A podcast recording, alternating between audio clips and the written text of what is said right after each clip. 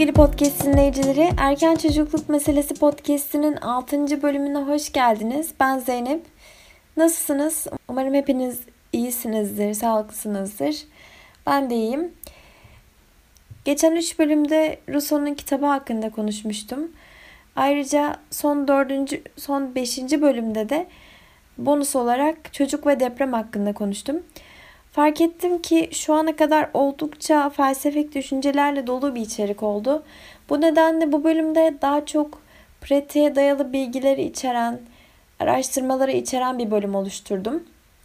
Bu bölümde çocukluk döneminde deneyimlerin öneminden özellikle doğadaki deneyimlerin öneminden bahsediyor olacağım. Ben hazırım. Sizler de hazırsanız başlayalım.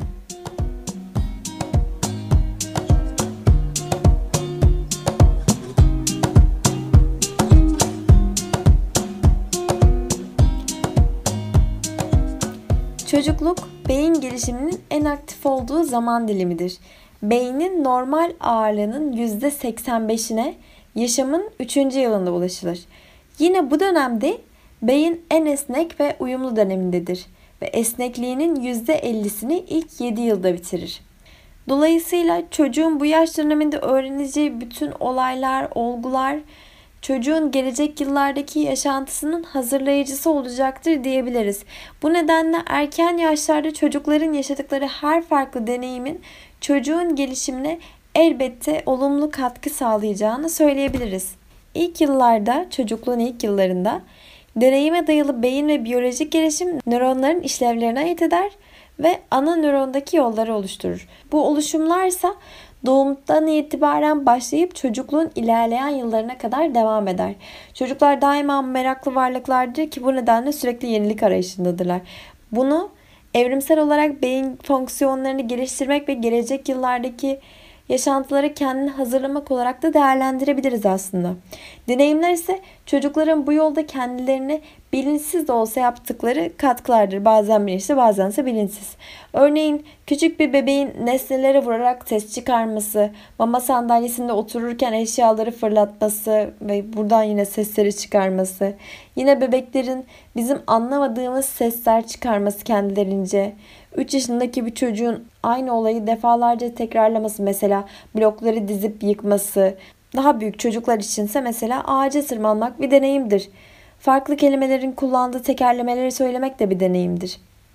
Şu ana kadar saydığım bütün örnekler aslında çocukların oynadıkları oyunlara örnektir. Bu yaptıkları onlara göre oyundur ama baktığımız zaman aslında bu onların öğrenmeleridir. Öğrenme süreçlerinin birer parçasıdır. Bu nedenle de oyun çok önemli. Peki bu kadar örnek vermişken deneyimler aslında ne işe yarar? Gelin biraz da bunun hakkında konuşalım. Deneyimler çocukların öğrenim süreçlerini kolaylaştırır. Örneğin çocuğa portakalın ne olduğunu öğretmeye çalışıyoruz. Ona bir resim verelim. Resimden ne öğrenebilir? Portakalın yuvarlak olduğunu, turuncu olduğunu görecek. Sözel olarak anlatamasalar bile görüntü olarak portakalı tanıyacaklardır. Daha sonra çocuğa oyuncak bir portakal verelim. Bu durumda ne öğrenirler? Bir portakalın ortalama büyüklüğüne dair bilgi sahibi olurlar. Varsa üzerinde küçük gözenekleri fark ederler ve son olarak çocuğa gerçek bir portakal verdiğimizde ise onu sıkabileceklerini, kabuğunu kaldırdıklarında beyaz kısma ulaşacaklarını hatta eğer portakalı soymasına yardımcı olursanız onun içinde kendi içinde kısımlara ayrıldığını görecek ve kokusunu, tadını, tadını deneyimleme şansı olacaktır. Bu durumda hangi portakalın çocuğun zihninde kalıcı bir imge haline geleceğini söylememe gerek yok sanırım. Deneyimler aynı zamanda çocuğun bir şeyleri başarmasındaki motivasyonunu artırır. Çünkü kademeli olarak başardıkları her şey onların sonraki olaylar ve problem durumlarında kendilerine daha çok güvenerek hareket etmelerine yardımcı olacaktır. Az önce verdiğim örnekte çocuğun portakalına ya da daha basit olması açısından mandalinasını kendisi soymasına izin verirsek çocuk bunu daha istekli biçimde yapacaktır.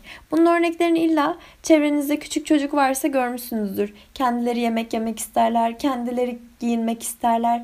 Bu durumda çocuğa olabildiğince kendini deneyimleme fırsatı sağlamamız gerekiyor. Mesela bazı şeyleri yapması zaman alabilir. Giyinmesi, bir çorabı giymesi uzun vaktini alabilir. ya da yemeğini bitirmesi uzun vaktini alabilir. Ama baktığımızda biz insanlar olarak her şeyi yavaş yavaş öğreniyoruz. Ve bu küçük başarılar çocuğun aslında elde ettiği bu küçük başarılar sonraki yıllarda başarılarının temelini oluşturacaktır. Deneyimlerin bir başka olumlu etkisi ise çocuklara olumlu davranış kazandırmadaki etkisi. Buna örne verebileceğim örnek ise diyelim ki bir çocuk bahçede ağaç dallarından yapı inşa ediyor ama bunu tek başına tamamlayamıyor ya da yaptığı yapı sağlam şekilde durmuyor. Böyle bir durumda başka bir çocuğun ona gelip yardım etmeye çalıştığını, işbirliği içerisinde bir görevi tamamlamaya çalıştıklarını görebiliriz. Bu durumda çocuklarda yardımlaşma, beraber iş bitirme, işbirliği yetenekleri gelişecektir. Bu örneği vermişken bu tür bir deneyimi hangi, çocukların hangi alanda gelişimine katkı sağlayacağını da düşünebiliriz. Dil gelişim becerileri diyebiliriz örneğin. Çünkü çocuklar bu bağlamda yapıyı inşa ederken elbette iletişim kuracaklar. Belki konuşurken kullandıkları bazı terimleri birbirlerinden öğreneceklerdir. Dil gelişimi ise elbette çocuğun başka alanlardaki gelişimine de katkı sağlayacaktır. Mesela matematik çünkü çocuklar belki de ağaç dallarının uzunlukları hakkında konuşacaktır. Bu daha uzun, bu daha kısa, bu daha kalın, bu daha ince. Bu aslında matematiğin temelini oluşturan kavramlardır. Şimdiye kadar deneyimlerin çocuklara yaptığı katkılar hakkında yeterince örnek verdim. Bu kadar örnekten sonra gelelim araştırmalar deneyimler hakkında neler söylüyor. Bu konu bu konu ile ilgili olarak sizlere Google Akademik ve web sayfalarından bulduğum birkaç makaleden bahsetmek istiyorum. Bulduğum bu makaleler erken deneyimlerin çocukların beyin ve dil gelişimine dair gelişimlerine yönelik makaleler. Öyleyse önce beyin gelişiminden bahsedelim. İlki 2005 yılında Hacettepe Üniversitesi dergisinde yayınlanmış Füsun Akdağ'a ait bir makale. Makalenin başlığı çocukta beyin gelişimi ve erken müdahale. Bu makaleye şu şekilde çarpıcı bir giriş yapılıyor.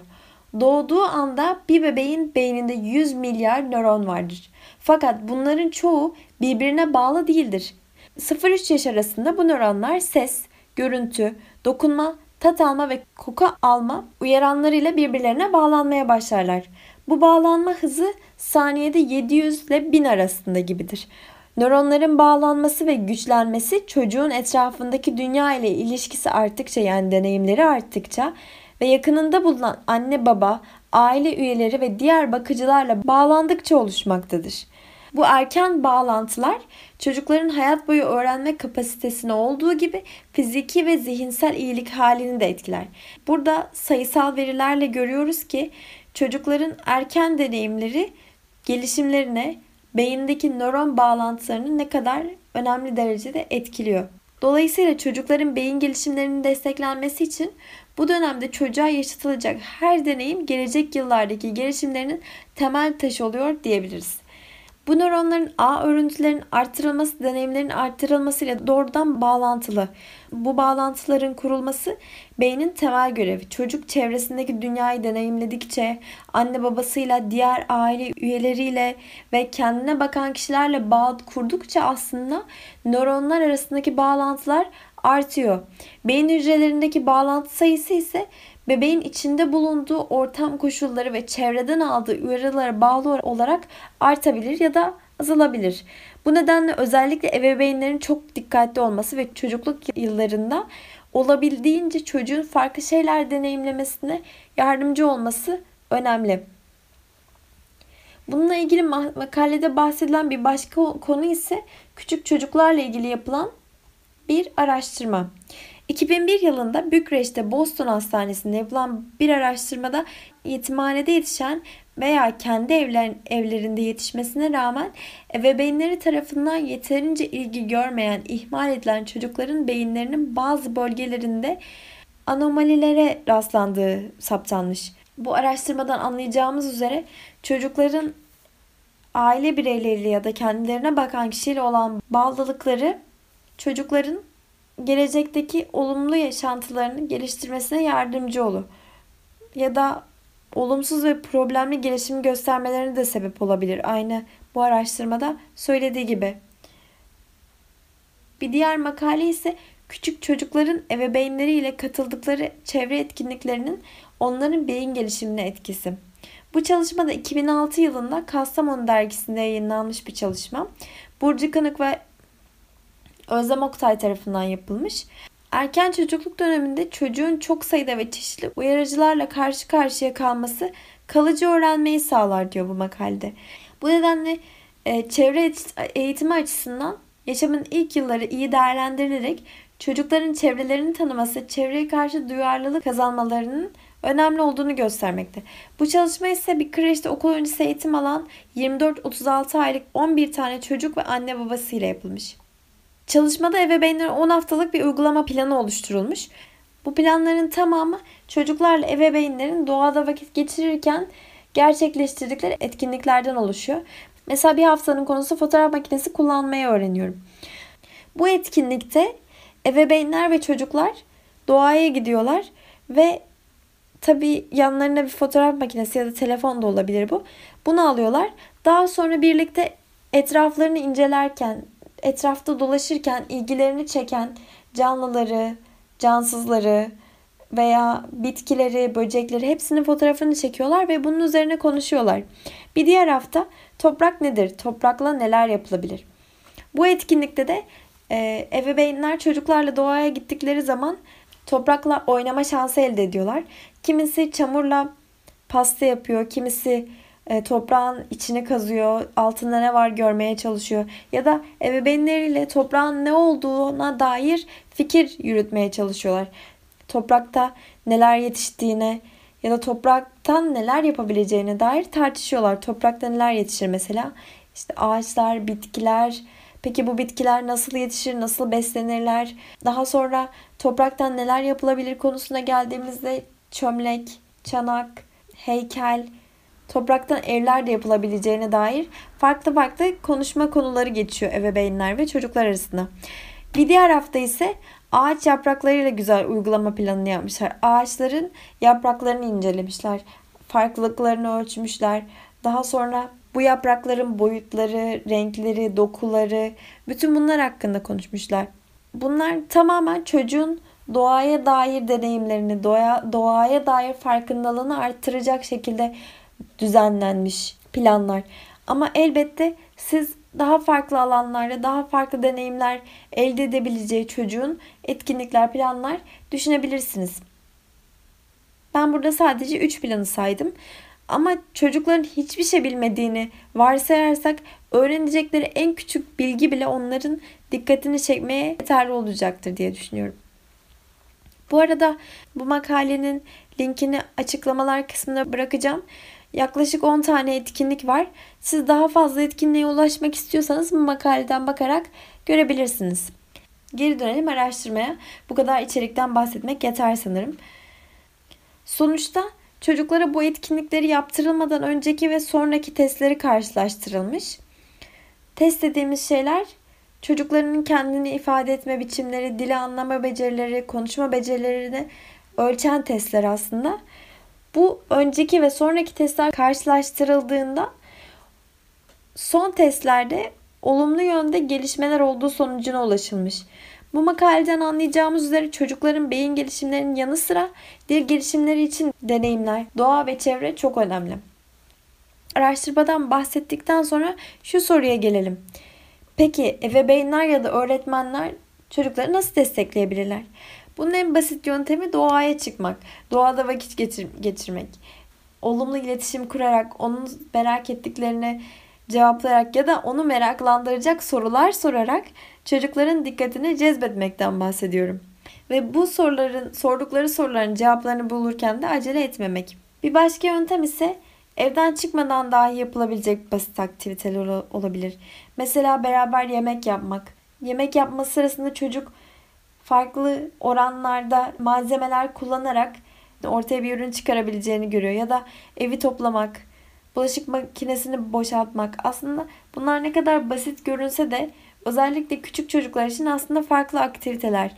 Mesela çocuklar bulaşık makinesini boşaltırken nesneleri sınıflandırmayı öğreniyorlar. Kaşıkları büyük, küçük, çatal, kaşık diye ayırarak. Bir diğer deneyim çeşidi ise kitaplar tabii ki. Kitaplar yine çocukların hayatlarında kendi başına deneyimleme imkanı bulamadıkları dünyaları, kendi hayal dünyalarında yaşama fırsatı vermek aslında baktığımızda. Kitap hakkında konuşmak ve belki hikayedeki karakterleri canlandırmaya çalışmak. Bunlar çocuklar için oldukça dolu deneyimler olacaktır. Daha küçük yaştaki çocuklar için ya da bebekler için söyleyebileceğimiz şeyler ise örneğin farklı dokulardaki nesnelerle oynamasına izin vermek, onlarla ses çıkarmasına izin vermek. Bebeklik döneminde genellikle dokunmak, hissetmek, koklamak bunlar bebeklerin daha çok ilgisini çeken şeyler. Resimli kitaplar üzerine onlarla konuşmak, şarkı söylemek, bütün bu küçük basit görünen eylemler aslında çocukların gelişimine büyük roller oynamak ve son olarak bolca sarılmak ve gülmek diyorum. Bu bölümü Benjamin Franklin'in söylediği bir deyişle bitirmek istiyorum. Bana anlatırsan unuturum.